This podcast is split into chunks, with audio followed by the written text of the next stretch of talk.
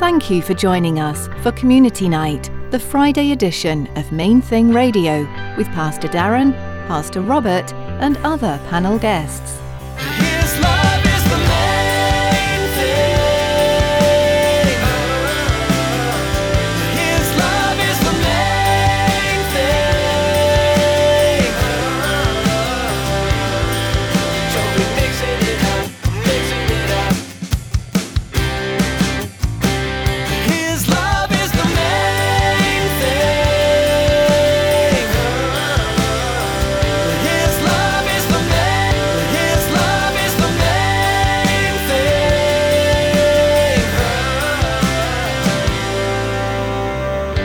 The spirit of the living god lives within me.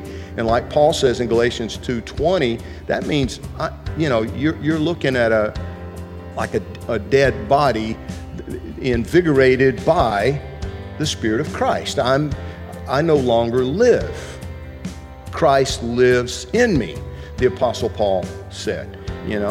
And the, the idea being as he words it in another place i'm a new creation The Bible tells us that when you accept Jesus Christ as your Lord and personal Saviour, you're made into a new creation, restored and made righteous through the sacrificial blood of Christ.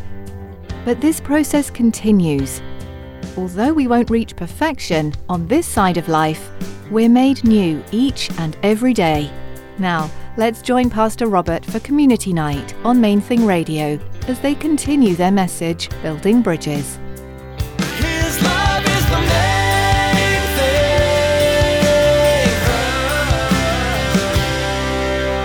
A half hour later, after he rejected me, I'm joking, I'm joking. Um, he, he came back and said, "Hey, you know what? There, there might be some." And and as I, I, I can't just own our initiative with the AND campaign on my own as well. I, I'm just as busy. Um, however, I was able to raise up someone else that, that stepped up and said, Darren, this is my well house. I have a passion for this. Could I help undergird your arms, uh, hold up your arms in this? And so that's what we did. Uh, and so again, we equipped the saints and then send them, give them the freedom to do it the way God has wired them to do it. So as long as we're going toward that end, get in the vehicle that God equipped you with.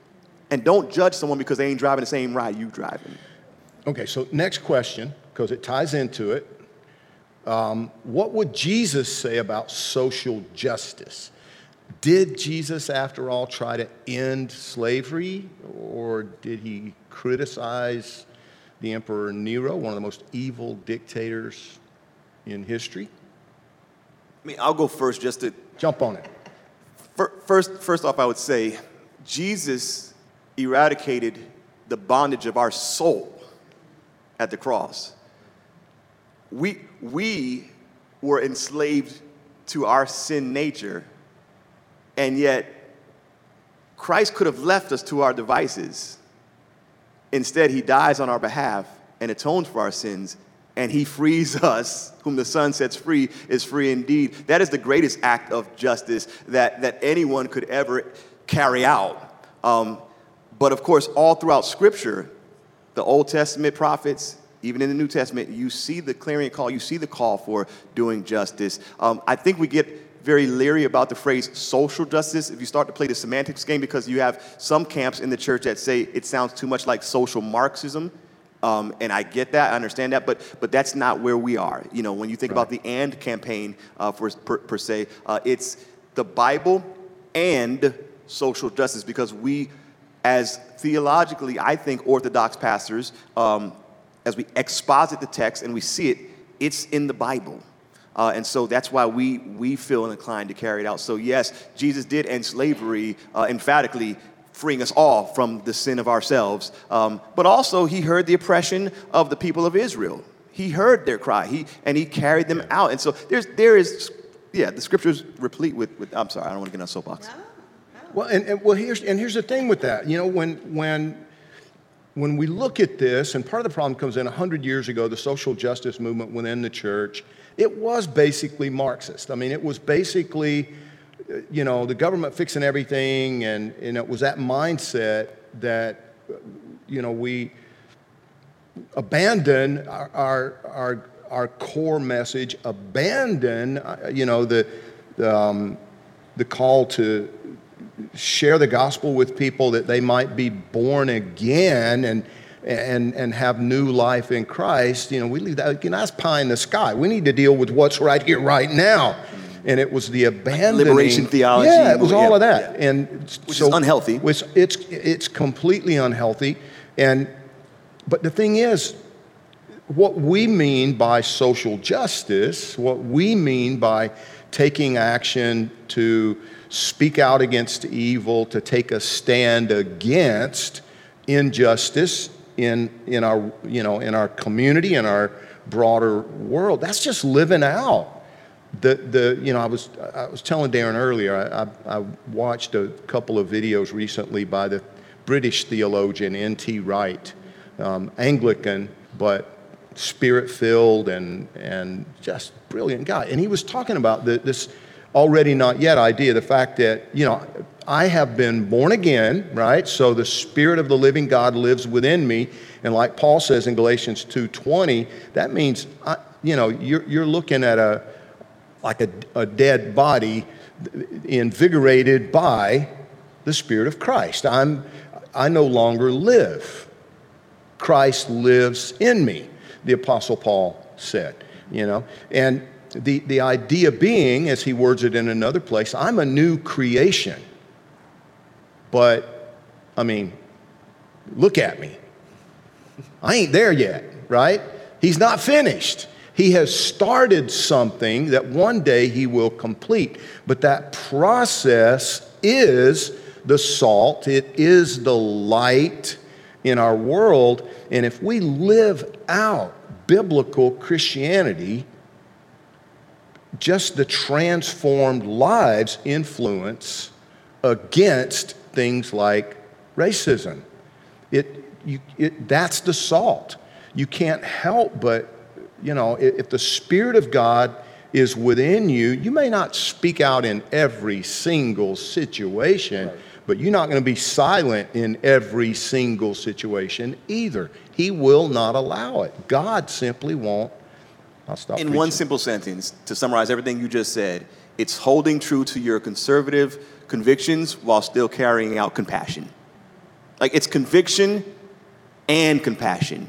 It's like we're going to hold to the truth of the Bible and the gospel, but we're not going to just preach the gospel.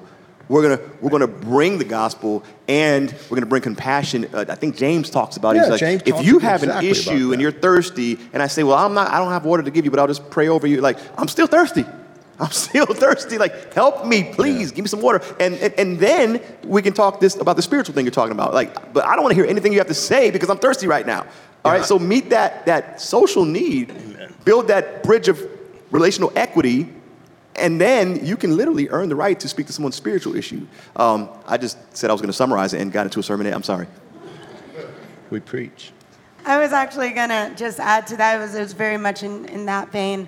Um, you know, I remember Robert talking about with I think it was Youth with a Mission, and you would talk about like if if you don't meet the actual felt need, then they can't Yeah. hear you share the gospel. I mean, so like we have our food pantry. Are we all about the food pantry? Like, no, like it's not about the food pantry. Yes, we're we're very blessed by it, and God, I think, because He knows that we are constantly glorifying Him, that we're sharing His love, that we're representing His heart through that pantry. He continues to give us more and more and more food to be able to feed people, but not because we're trying to fill their bellies.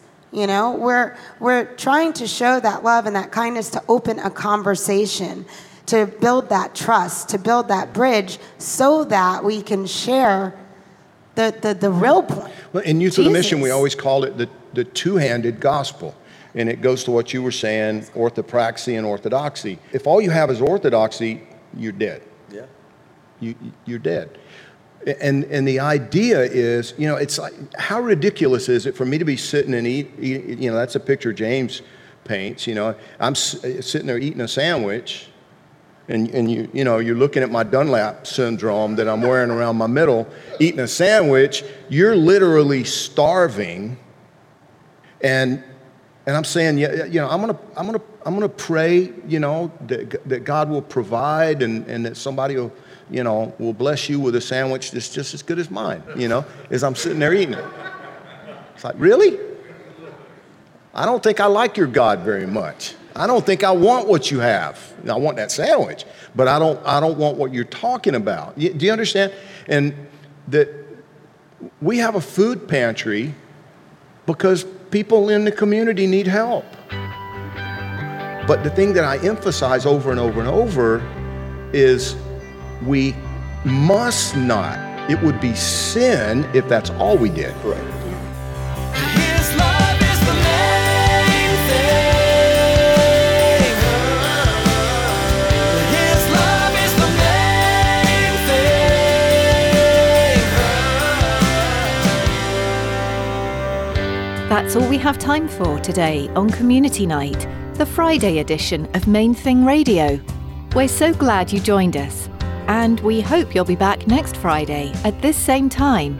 Each time you tune in, you'll hear from God's Word, learn what His heart is for you and your brothers and sisters in Christ, and how you can put His love into practice in your community.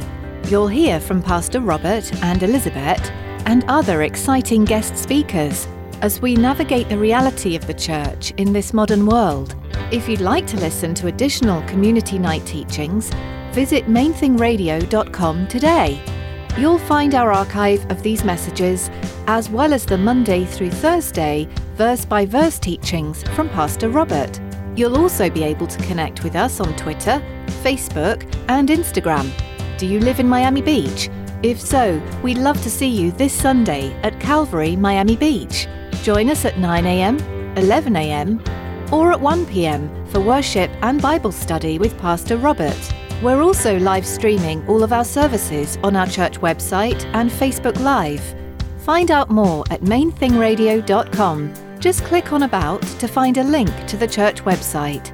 That's all for today. Thanks for joining us for the Friday edition of Main Thing Radio.